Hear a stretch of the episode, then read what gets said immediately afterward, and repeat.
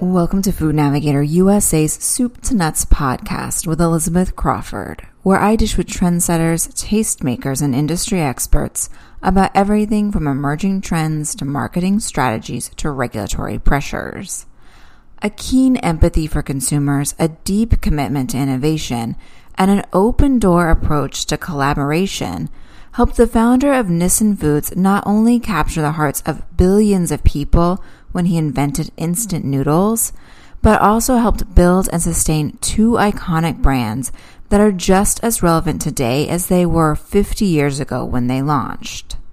When top ramen and cup noodles were first introduced at the end of World War II, they were proffered as a salve to a world grieving from tremendous losses and grappling with extensive food insecurity and rising prices the same challenges many face today as the pandemic drags on. But now, as then, Nissin Foods is offering consumers comfort with products that are at once familiar and innovative, as well as accessible and convenient. And in doing so, it's setting a course that others might follow for longevity and success in a highly competitive industry with astronomically high failure rates. In this episode of Food Navigator USA's Soup to Nuts podcast, Nissin Foods CEO Mike Price shares the secrets to top ramen and cup noodles success and longevity, as well as what it takes for brands to break free from the competition, capture consumers' long term loyalty, and remain relevant and fruitful in good times and bad. As Nissin Foods marks the 50th anniversary of cup noodles this year and top ramen last year, it's safe to say that most Americans have turned to the brands at some point, whether as an after school snack, a warm meal on a tight budget, or easy to make on the go solutions. The ubiquity of these brands across generations, socioeconomic classes, geographies, and life stages speaks to the universal needs they fill and the core values on which Price says Nissin was founded. We truly are an iconic brand. So um, when people, you know, they see on my phone or they see my one of my shirts as either cup noodles or top ramen, you know, pretty much 90% of the time I get a reaction from folks, and um, it's an endearing brand. So you know, I always hear from folks, well, that's how I got through college, or when I came out of college and we didn't have much money, that's how we lived. Or as a child, my mom uh, or dad would buy me cup noodles or top ramen, and I think um, that really plays back to um, our founder Momofuku Ando. So he he actually invented um, instant ramen, and he invented it uh, at the end of World War II. So he was in Japan, and it was, um, as you can imagine, pretty devastated. There were food lines, et cetera, and he he believed that he had he was not in the food industry. He was actually uh, he was a civil servant, but he believed that if he could find a way to feed the world economically, he could uh, make the world a better place and and and or all wars potentially. He he believed that um, you know if there's food, there'll be less uh, less hostile host, hostility in the world. So he um, went about inventing um, the process that we now know uh, is instant ramen.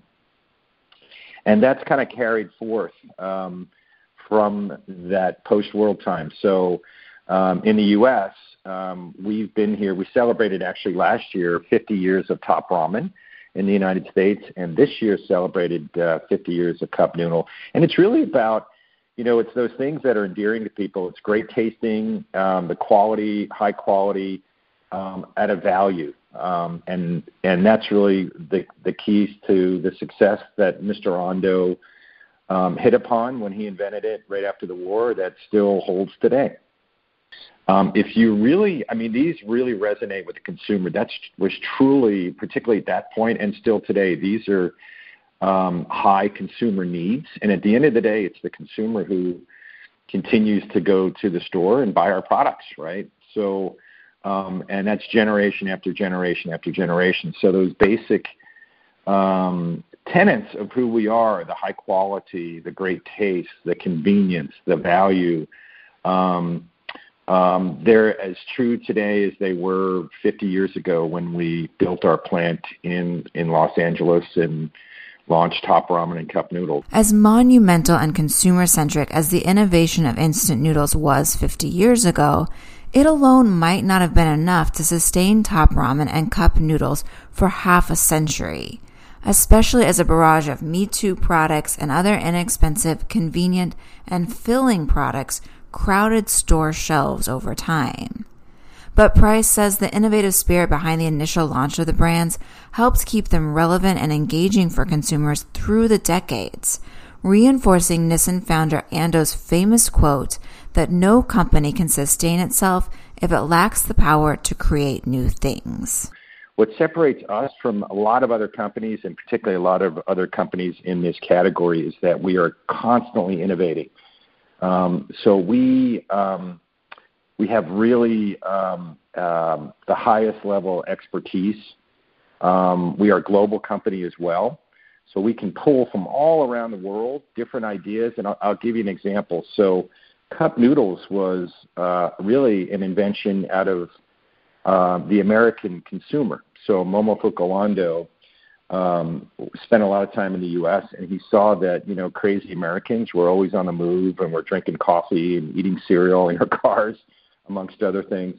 So how um, how could uh, how could he deliver a product that would uh, meet that need? And that that was the idea behind cup noodles. So again, it always starts with, as I said earlier, it always goes back to the consumer. And um, uh, you know, for example, this year we're launching um, a pumpkin spice um, cup noodles. Now that's uh, pumpkin spice is not new, as we all know, um, but um, cup noodles in a pumpkin spice is people thought we were crazy, and um, um, consumers love it. They can't wait to get it. So we're getting inundated with uh, requests to get that product. Two years ago, we launched a product called um, uh, a cup noodle stir fry, which is like a chow mein in a cup, and it's doing really, really well. If you haven't tried it, I recommend it. Um, we have a product called Fire Wok, which is a soupless product in a bowl that is super, super spicy and super hot, and that's what the the younger generations are really looking forward. And those products are just doing really, really well. So innovation is key. So it's again staying really close to the consumer and making sure that you've built a really good team within your organization uh, that does nothing but focus on innovation. Price jokes that he sometimes feels badly for Nissin's R&D team because he is constantly pestering them with new ideas. So deep is his personal passion for innovation. But he acknowledges not every idea is a good investment. To separate the good ideas from the potentially expensive mistakes, Price says Nissin closely collaborates with its customers and consumers. You know, ultimately, we are a business, and we're we um, we're true to our consumers and our customers, but we are beholden to our shareholders, right? So, um, although some ideas might sound like fun and great ideas, um, we try to we try to um, limit our exposure initially. So, for example, um, Walmart has been a super good partner for us for new ideas, trying new ideas. So we will present to them every year several new concepts, ideas, and debate whether um, you know uh, we should change the names or change the flavors. Uh, but get to a point where they'll tr- actually try the products in their stores, and we get some really great learnings. Uh, we also spend a great deal of time, as you can imagine, with um, consumer insights like focus groups, et cetera, uh, before we even get close to launching the product. So there is a lot of behind the scenes work. Um, and then at that point, um, we don't even go to a national launch. We, we work with a customer like a Walmart or a Kroger, et cetera, um, to see how the product does in market before we go to a national launch. Nissin also works closely with consumers and top ramen and cup noodles super fans to develop new ideas that will surprise, delight, and meet shoppers' evolving needs.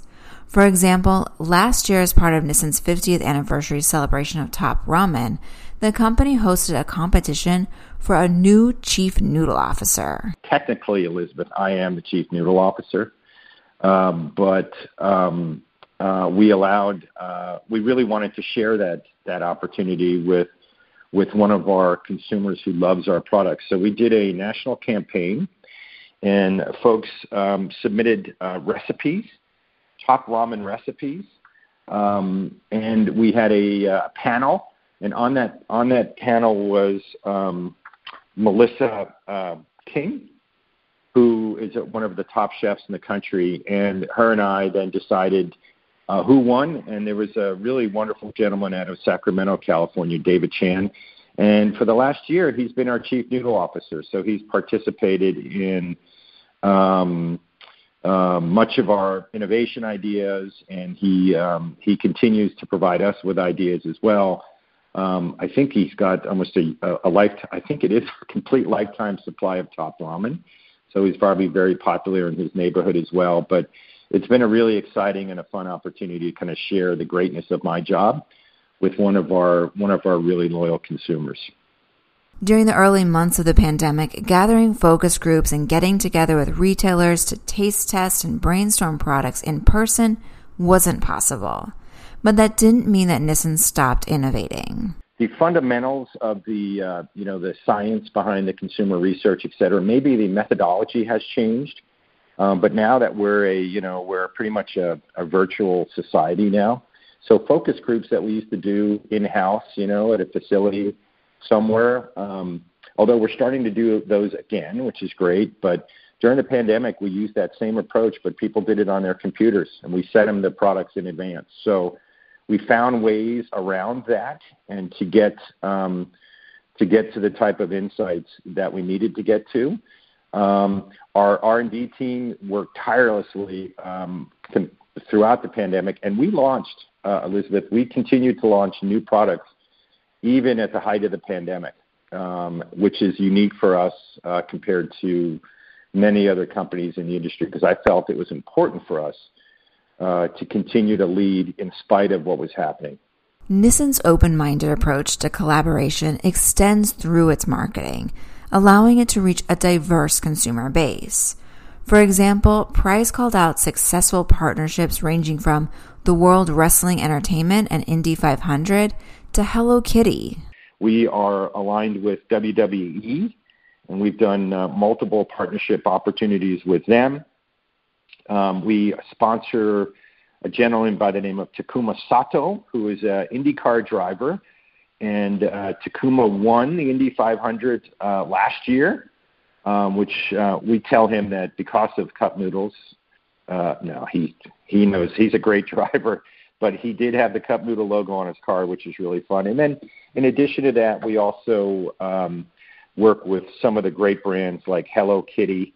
Um, Gudetama, and a blast from the past who's actually coming back is Paul Frank. So um, there's multiple um, merchandising opportunities with those great brands, and we have things like belts and shirts and sweatshirts and all kinds of all kinds of cool stuff. So that's that's the other way. So I would say you know through innovation and then partnerships have been two of the vital ways to stay close to our consumer.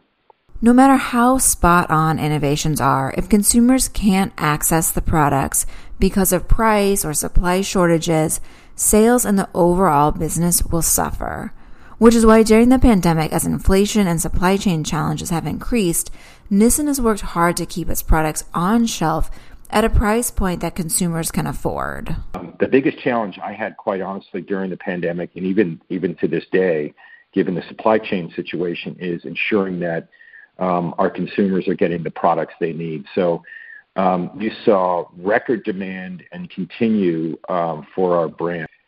Consumers needed our products. Our customers needed our products. So we were, um, you know, as you know, an essential industry. So it was really, really important that number one, I keep the plants running, um, which was uh, challenging at first, as you can imagine. And we really did that by by by really keeping our people safe. So it was, in my mind, safety was the number one priority for the organization, um, both for our employees and obviously for food safety. Um, but those that was the challenge. How do you keep people safe? How do we keep the the plants running? And then since then, as you know, um, the supply chain situation over the last six months across the world has really deteriorated, and we've had some unique challenges in the United States. So like many industries, we're faced with um, um, some some fairly large challenges right now on the labor front.